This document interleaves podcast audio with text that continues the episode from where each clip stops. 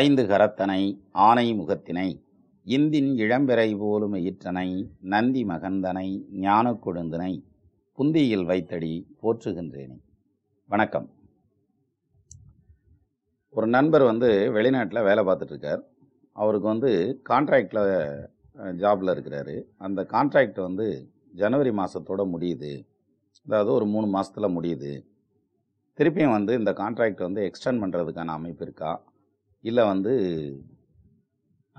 இதோட இந்த கான்ட்ராக்ட் முடிஞ்சிருமா, நான் மறுபடியும் வேறு இடத்துல வேலை தேடணுமா அப்படிங்கிற மாதிரியான ஒரு சந்தேகத்தோட ஒரு கேள்வி கேட்டார். அவர் ஜாதகத்தை பார்த்து பலன் சொன்னது ஒரு பக்கம் இருக்கட்டும், இதில் இந்த மாதிரியான கேள்விக்கு என்ன பதில் வருது அப்படிங்கிறத ஜாமுக்கோல் ஆர்வம் என்ன சொல்லுதுங்கிறத பார்க்கலாம்.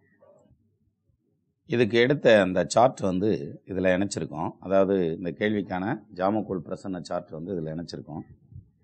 இந்த சார்ட்டில் என்ன காமிக்குது அப்படின்னு பார்த்தா, உதயமும் கவிப்பும் ஒன்றா வந்திருக்கு. அதாவது மீனத்தில் ஆரூடம் 3ஆம் இடத்துல போயிருக்கார். இப்போது இந்த கேள்விக்கு பதில் எப்படி எடுத்துக்கிறது அப்படின்னா, முதல்ல உதயம் உதயாதிபதி எப்படி இருக்கார் அப்படின்னு பார்த்தா அவர் நீசமாக இருக்கார். உதயமும் கவிப்பும் ஒன்றா இருக்குது. இந்த 2 பாயிண்ட்டே போதும் இவருடைய கேட்ட கேள்வி. அதாவது எனக்கு வேலை மறுபடியும் கான்ட்ராக்ட் எக்ஸ்டெண்ட் ஆகுமா, இல்லை இதோட நான் முடிச்சுட்டு வேறு கம்பெனியில் வேலை தேடுற மாதிரி வருமா அப்படிங்கிறது அவருடைய கேள்வி. இதில் முதல்ல வந்த கேள்வி என்ன, எக்ஸ்டெண்ட் ஆகுமா அப்படிங்கிற கேள்விக்கு ஆகாது அப்படிங்கிறது தானே பதில். ஏன்னா உதயமும் கவிப்பும் ஒன்றா வந்துருச்சு இல்லையா, கேள்வி முக்கியம்னு சொல்லியிருக்கோம் இல்லையா, அதனால் அந்த முதல் கேள்விக்கான பதிலே நெகட்டிவாக வந்துடும். அப்போ எக்ஸ்டெண்ட் ஆகாது, வேறு இடத்துல வேலை தேட வேண்டியது வரும் அப்படிங்கிறது அதனுடைய முதல் பாயிண்ட்டு.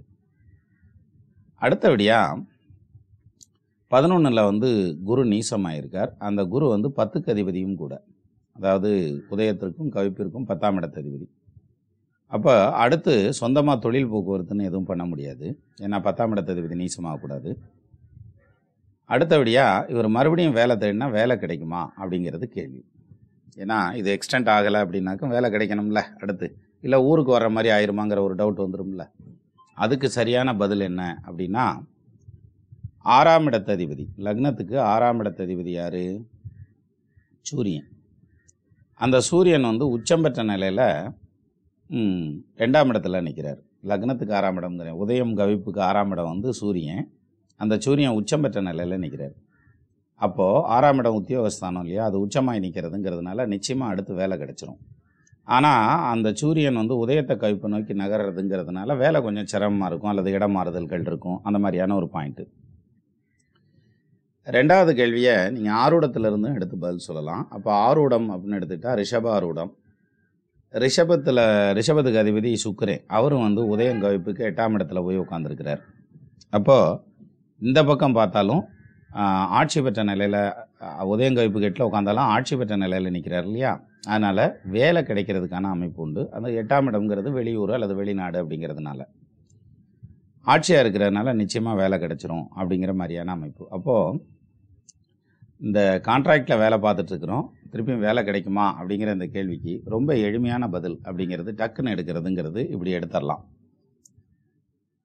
இது ஜாதகத்தை வச்சு ஆராய்ச்சி பண்ணுறதுக்கு பதிலாக ரொம்ப எளிமையான ஒரு ரூட்டில் எடுக்கிறதுங்கிறதுக்கான ஒரு எடுத்துக்காட்டாக இந்த இது பிரசன்னத்தை நம்ம நேயர்களுக்கு பிரசன்ட் பண்ணியிருக்கேன். நமது நண்பர்கள் ஆள்போல் தழைதழைத்து அருகது போல் வேரூன்றி மூங்கில் போல் கிளைகிளைத்து முதியாமல் வாழ்ந்திருக்க வாழ்கவென வாழ்த்தி அமைகிறேன். வணக்கம்.